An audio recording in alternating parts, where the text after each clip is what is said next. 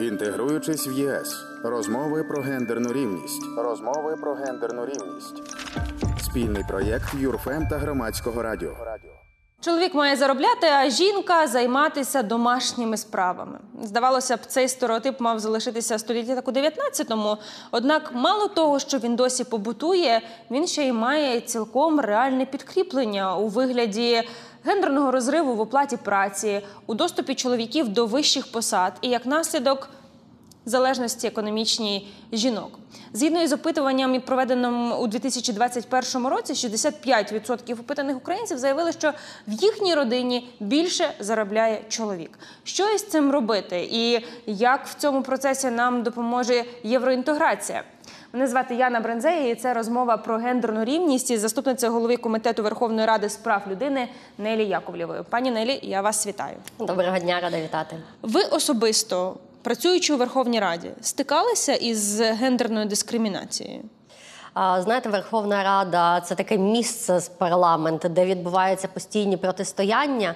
І хочу сказати, що, мабуть, усі депутатки більше на початку каденції стикалися саме з гендерною дискримінацією. Адже зараз ми працюємо 4 роки і вже склалися особисті відносини між багатьма депутатами. І безумовно скажу так, що за ці 4 роки наші чоловіки-депутати теж стали більш зрілими щодо питання гендерної рівності. Це просто дійсно вони звикли до вас, звикли бачити більше жінок ніж раніше у парламенті, тому що в цьому скликанні рекордна кількість так жінок. Вона все ще дуже мала, але тим не менше це поступ у порівнянні з попередніми роками. Чи були якісь можливо заходи в житті, якісь ухвалені рішення для того, аби зменшити рівень дискримінації гендерної нерівності?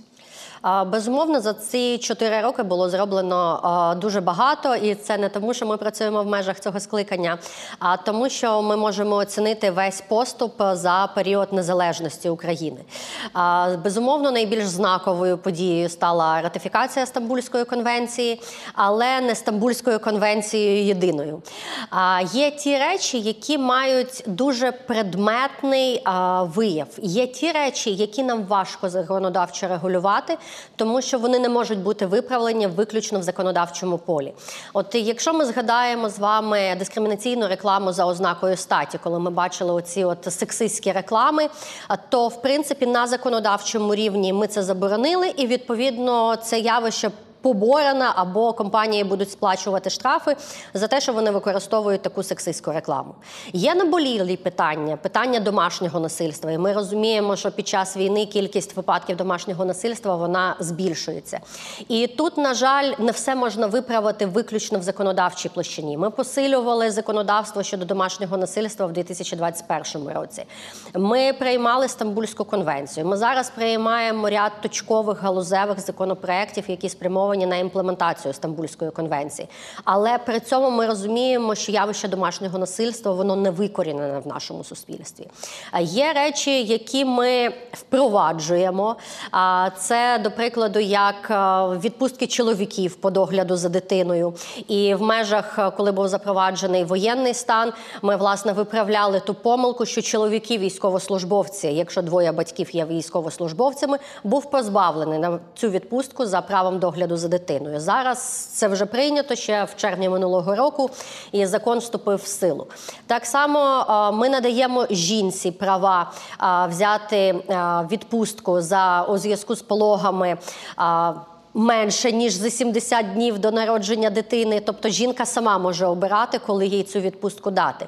І здається, що в глобальному плані а, ці речі вони можливо є не настільки великими, але насправді для тих категорій, на які вони розраховані, для тих категорій, які стикаються з цими проблемами, виправлення цих речей є надзвичайно важливим. А саме досягнення гендерної рівності це процес. Він не дається раз і назавжди. Ми не можемо сказати, що все ми досягли гендерної рівності, нам більше нема над чим працювати. Так само, як і демократія не дається раз і назавжди.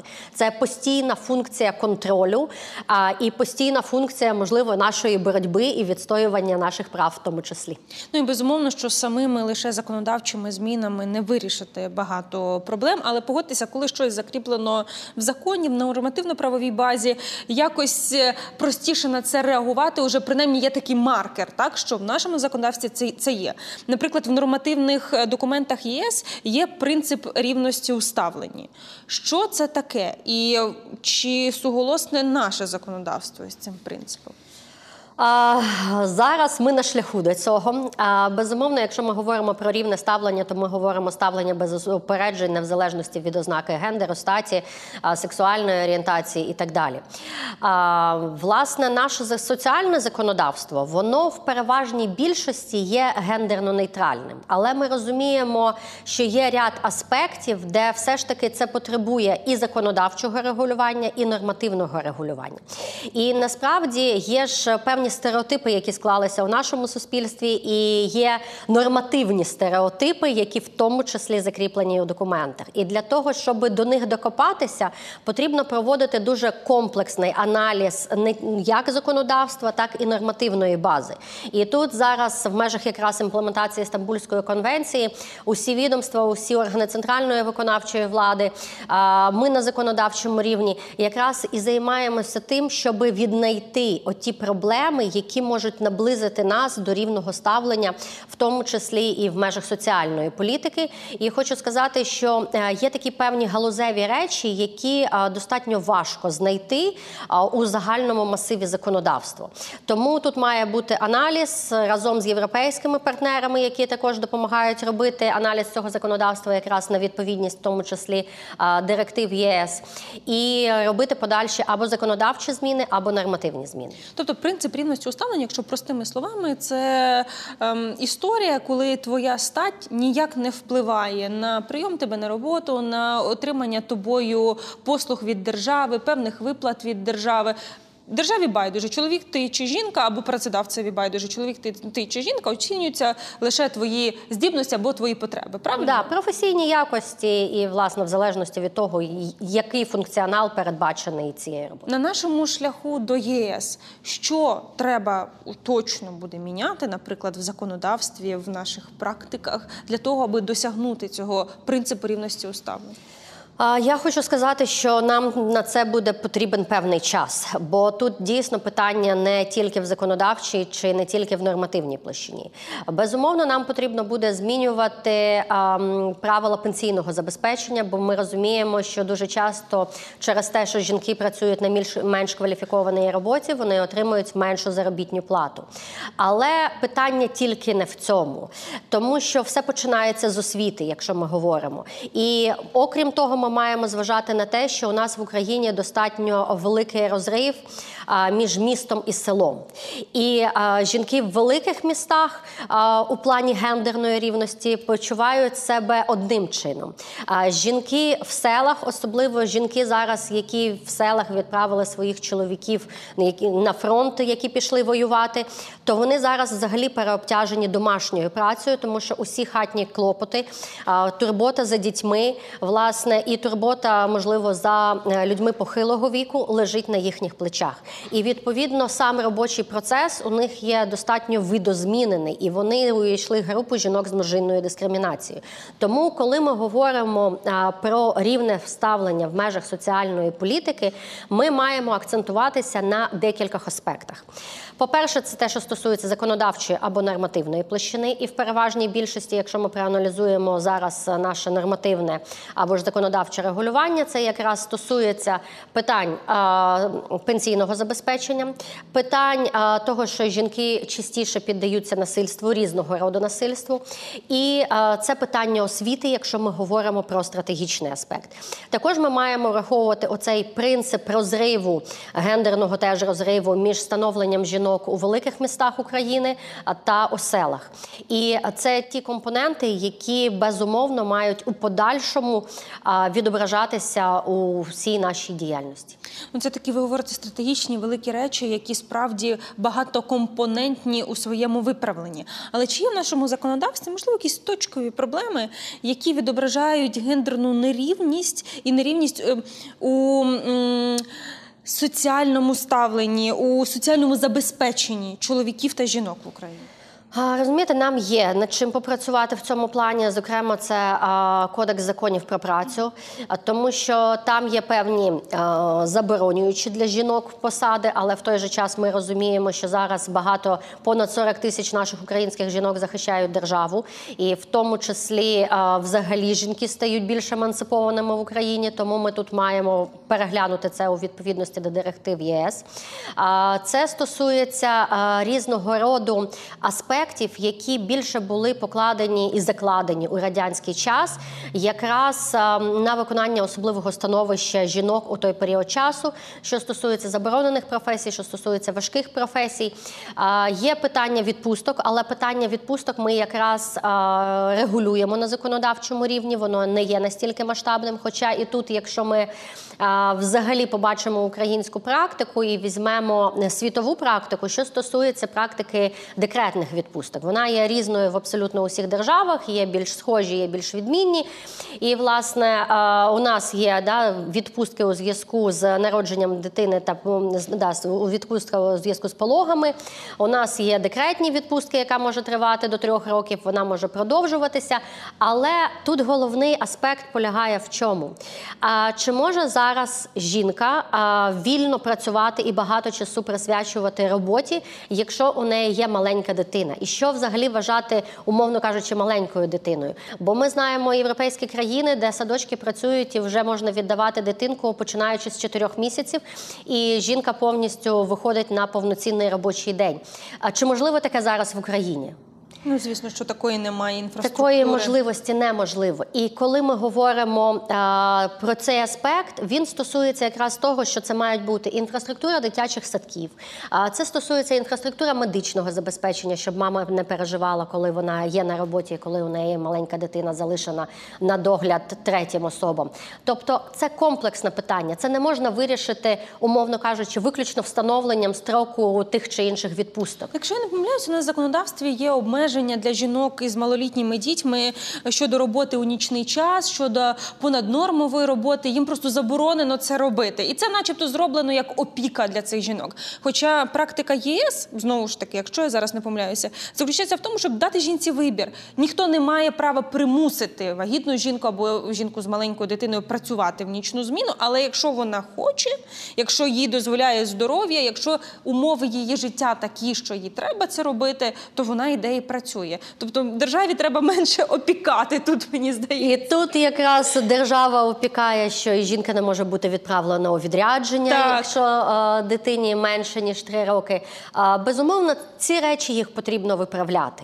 І ми розуміємо, що зараз вони регулюються на основі особистих відносин між роботодавцем і працівницею, але насправді це те, що цілком може бути. Якщо це державна служба, то там все трошки більш суворо. Це в приватному підприємстві можуть бути особисті домовленості. А на державній службі я читала про випадки, коли жінок, наприклад, на науково-практичній конференції не відправляли із державних установ, а її чоловіка відправляли, тому що у неї малолітня дитина. Та тобто у нього немає малолітньої дитини, у неї є малолітня дитина, і на неї це розповсюджується. Є такі випадки, і ця проблема є, і безумовно з цим нам потрібно буде попрацювати. У нас є ще й непряма пряма дискримінація, коли жінка приходить е, влаштовуватися на роботу, наприклад, і у неї роботодавець питає, в якому вона сімейному стані, чи планує вона народжувати, в якій перспективі, і насправді це потім впливає на ухвалення рішення щодо цієї жінки брати її на роботу чи не брати її на роботу. Як можна попередити отакі дискримінаційні практики? Безумовно, це складне питання, тому що все, що стосується прихованої дискримінації, його важко як ідентифікувати, якщо жертва власне про це не говорить, або людина, яка власне підпала під цю а, приховану дискримінацію.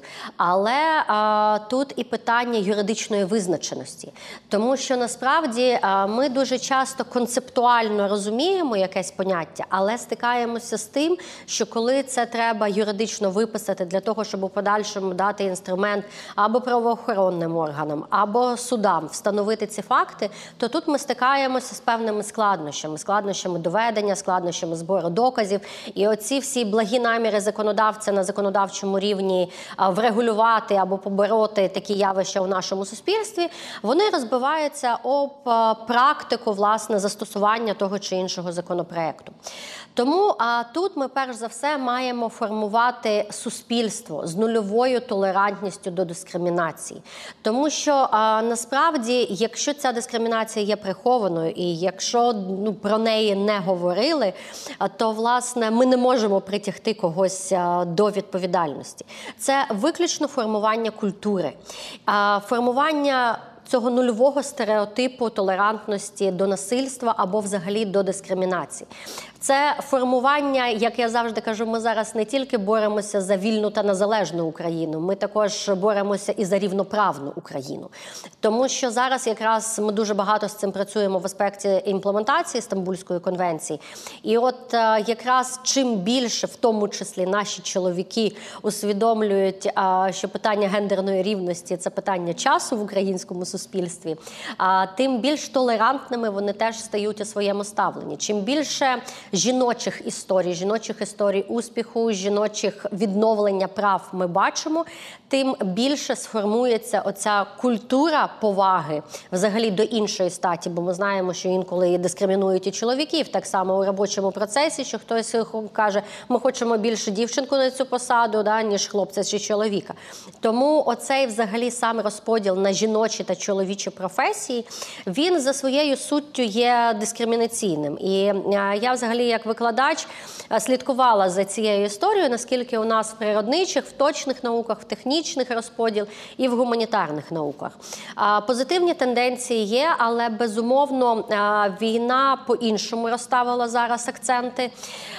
В той же час позитивна динаміка спостерігається. Хоча безумовно нам треба буде на це час. Однозначно, але що нам показує практика Європейського союзу, їхній досвід, як е, боротися із непрямою дискримінацією? Недискримінація пряма, вона так само на рівні Європейського союзу вибудовується на тому принципі, що це має бути принцип взаємоповаги. Тому що а, це ті речі, які важко виписуються в директивному аспекті. Це ті речі, які ми можемо виявити виключно на основі особистого спілкування. Це ті речі, якщо жіночі голоси будуть звучати в інформаційному просторі, то кожен наступний роботодавець, хто хоче застосувати ці практики, так само може бути оголошений у якихось сексистських настроях або у сексистських поглядах. І оцей от острах втрати репутації репутації, острах втрати репутації компанії, якщо ми говоримо про приватний бізнес, то це теж є дуже важливо. Ми розуміємо, що в межах бюджетних установ заробітні плати вони визначені власне штатним розкладом або власне тими умовами прийняття на роботу, які передбачені у відповідності до займаної посади. Тобто, якщо ми говоримо про бюджетну сферу, там набагато менше цієї дискримінації, ніж якщо ми говоримо про компанії приватного бізнесу. Ну але дивіться, питання, наприклад, просування по службі в державній установі. Жінка може бути весь час провідною спеціалісткою, але начальником департаменту стане її колега-чоловік. Таке тут теж ми стикаємося з іншим аспектом, з так званим фасадом чоловіком, а тобто, який має працювати на керівній посаді. Ми зараз це дуже багато спостерігаємо, коли чоловік працює на керівній посаді, на посадах заступників умовно кажучи, працюють жінки, які в той же час виконують набагато більше роботи, ніж а, чоловік, за який займає керівну посаду. І а, ця проблема є. А, наскільки успішно ми її будемо долати, залежить від нас, жінок, в тому числі. Це доведення ефективності роботи і злам стереотипів. Тобто, в цьому напрямку нам усім потрібно продовжувати працювати. Вірити, зокрема, в себе, то що ти можеш бути і міністеркою міністеркою, депутаткою і директоркою, ким завгодно. Та якщо є бажання, ну і звісно, система теж має на це реагувати. У нас ще є конкретна проблема: це gender gap в оплаті праці. Різниця, коли чоловік і жінка на однакових посадах працюючи, отримують різну заробітню плату. У 2021 році середній gender gap в оплаті праці в Україні становив 19%. Я дивилася Державної служби статистики дані. Там майже по всіх сферах зайнятості здається, окрім однієї, яка пов'язана була із прибиранням доглядом за літніми людьми. От така сфера зайнятості. По всіх сферах зайнятості чоловіки в середньому отримували більшу заробітну плату. Чому так стається? Це пов'язано з тим, що по-перше, про що ми вже поговорили, що часто чоловіки займають більш вищі посади навіть в межах однієї галузі, і це відповідно дає їм можливість отримувати більшу заробітну платню. Це часто пов'язано в тому числі, що приватні компанії використовують практику таємності заробітної платні і відповідно домовляються з кожним кандидатом або кандидаткою індивідуально. І дуже часто жінки хочуть отримати це місце роботи і погоджуються на більш невигідні вигідні умови, ніж е, чоловіки своєю амбітністю намагаються довести, що вони будуть працювати виключно за вищу заробітну платню. І це, до речі, є одним е, інколи компанії хочуть зекономити і беруть власне на роботу е, жінок з меншою оператою праці. І відповідно ми бачимо ту ситуацію, якою вона є. Хочу повернутися до того, що це і питання освіти, тому що якщо ми говоримо про вищу кваліфікацію жінок, то це безумовно буде забезпечуватися тими освітніми навичками і власне кваліфікацією, якою вона може бути. Якщо ми говоримо про приватний сектор, то тут ми маємо так само розуміти, що питання посад жінок воно є важливим з точки зору тих фахових функцій, які вони виконують. І оце от просування жінок по службі це в першу чергу про ефективність і результативність. Зараз ми бачимо багато прикладів якраз ефективності і результативності жінок. І от цим ми теж формуємо стереотип того, що жінки можуть займати ті чи інші посади. Ми пам'ятаємо, що раніше в українському уряді могло не бути і жодної жінки або одна чи дві. Зараз ми причому міністерка освіти або охорони здоров'я. Інші жінкам не даються. Та за розподілом власне на чоловічі і жіночі професії. Зараз ми бачимо, що ситуація змінилася, а, і в той же час ми не на усіх міністерських посадах поки що бачили жінок, але це в першу чергу має бути прикладом для надихання інших жінок, того що в принципі в своєму кар'єрному зростанні можна досягти на стільки високих посад. Ми знаємо, що завжди дуже повільно трансформуються е, правоохоронні органи або збройні сили.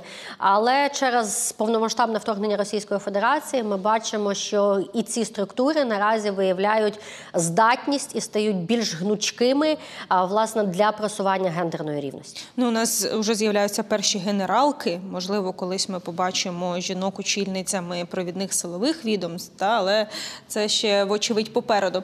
Які вимоги ЄС має до України? як е, потенційного члена, так е, щодо умов праці і гендерного балансу в цих умовах праці.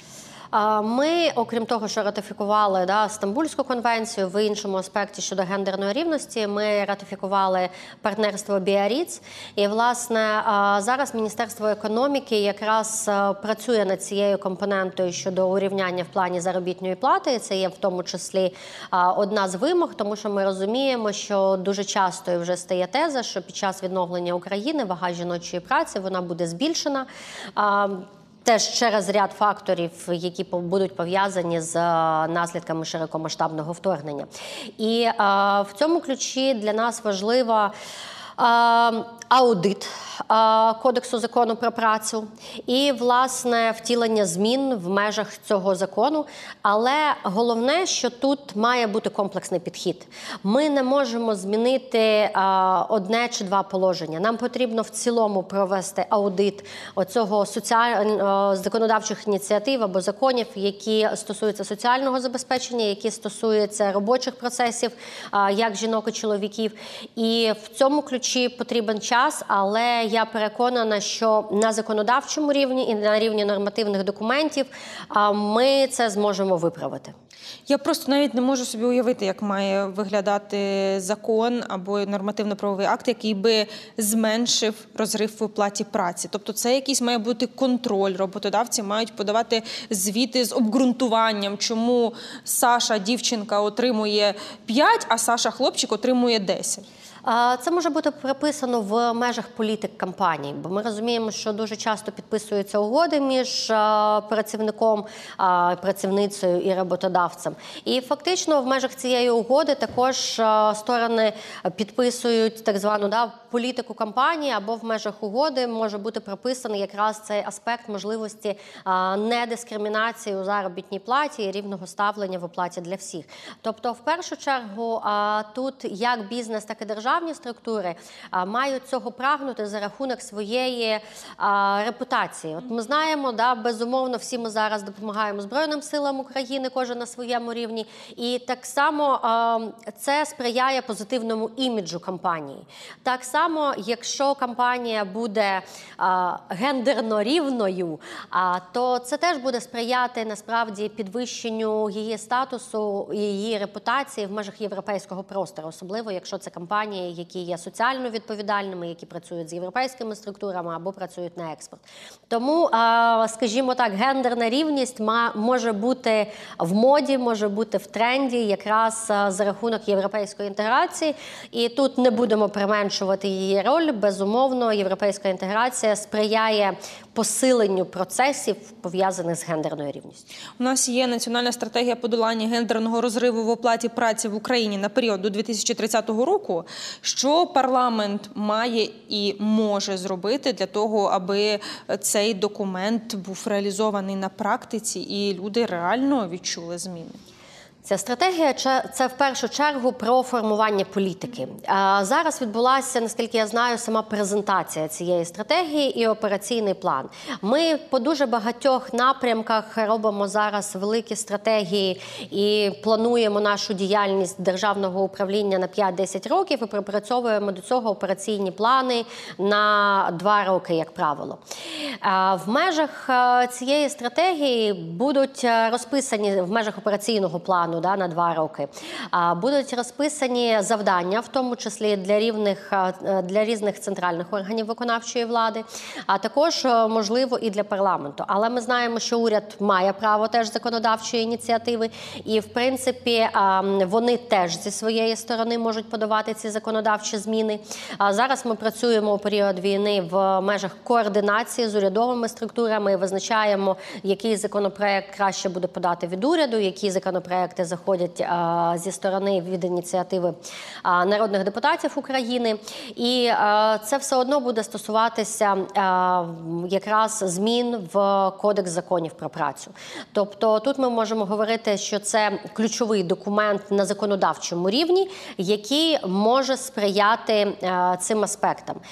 В той же час ми розуміємо, що взагалі культура поведінки на роботі тих чи інших осіб, вона формується концептуально. І тут ми знаємо з явищами мобінгу, булінгу. І в цьому ключі парламент теж приймав два законопроекти, які вже стали законами, що якраз стосується протидії цієї дискримінації на робочому місці стосовно мобінгу. Тобто в цьому плані ми теж працювали. Ну і щодо дискримінації на робочому місці, це може бути і сексуальне насильство на робочому місці, або от такі прояви домагань. Так Е, тут теж Україна завдяки прагненню вступити до Європейського союзу багато чого робить. Взагалі, у темі протидії сексуального насильства Стамбульська конвенція. Ви вже про неї згадували. Не секрет, чому саме зараз вона нарешті була ратифікована, теж саме під е, е, отримання Україною кандидатства у члени до Європейського союзу. Які ще європейський союз має вимоги до нас саме у темі протидії сексуальному насильству? Це складна тема, що стосується саме сексуального насильства пов'язаного з конфлікту. На базі нашого комітету ми працювали з цією темою, починаючи з нашої каденції.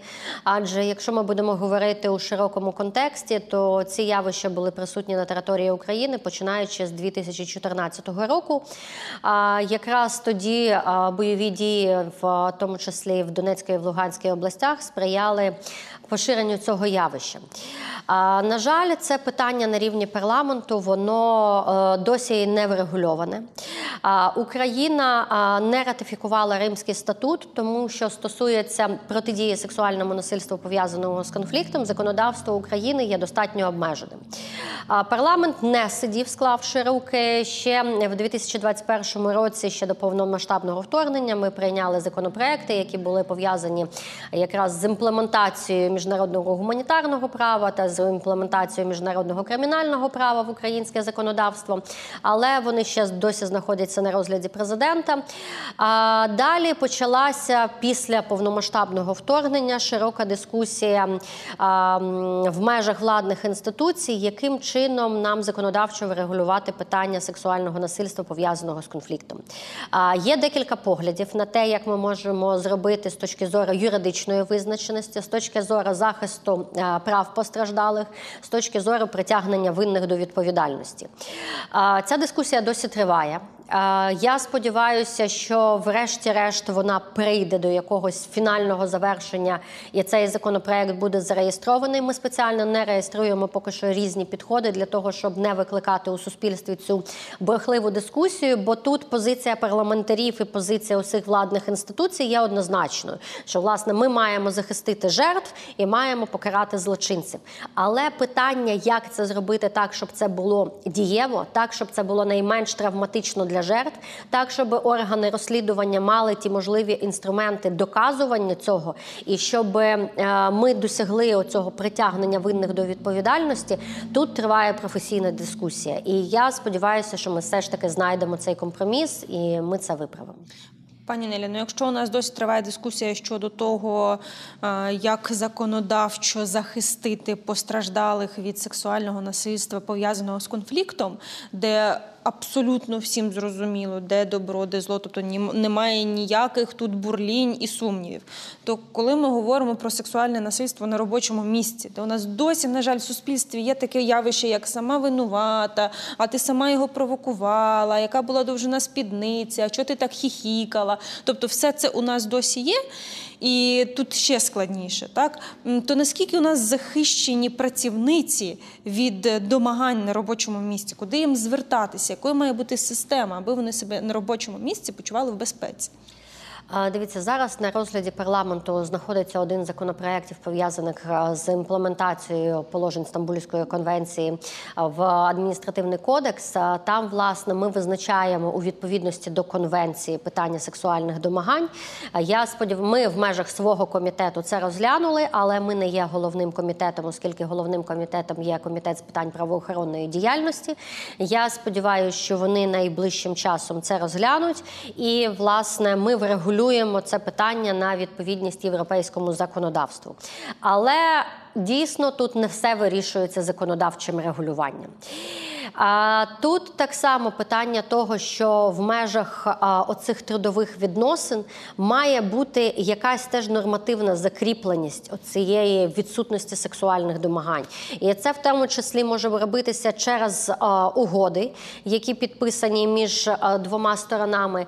Але в той же час ми розуміємо, що це і подолання стереотипів, і якраз таке подолання стереотипів воно може бути забезпечено виключно через формування нової культури. Проте варто відзначити, що сексуальне домагання на робочому місці вони мають місце, на жаль, в різних державах. І Україна тут дякувати не є лідером в цьому процесі, але це не означає, що ми не маємо впроваджувати більш жорсткі заходи. Тому в першу чергу це прийняття ще одного з законопроєктів, це впровадження цієї норми щодо підписання в угодах, і далі це вже робота з роботодавцями для того, щоб власне ці явища ставали меншими та викорінювалися у нашому суспільстві. Ми віримо, що Україна стане членом Європейського союзу. Як зміниться повсякденне робоче життя? Українців, українок після того, як весь е, обсяг е, нормативки буде імплементоване саме в питанні соціального забезпечення чоловіків і жінок, рівних прав е, на робочому місці, як це виглядатиме? Розумієте, нам дуже важко це оцінити з точки зору того, що ми передбачаємо, що це буде якийсь такий один день, коли ми розуміємо, що ми усього цього досягли. Але насправді у суспільстві завжди є нові виклики. Перед цим у нас був виклик коронавірусу, пандемії, з яким зіштовхнувся весь світ, і було знову ж таки прийнято багато нових директив ЄС, які стосувалися в тому числі і робочих процесів. Тобто світ не стоїть на місці. І насправді ми ж а, і директиви ЄС вони не стоять на місці, і вони теж фактично а, будуть з часом змінюватися, відповідаючи на ті виклики, які будуть стояти перед суспільством.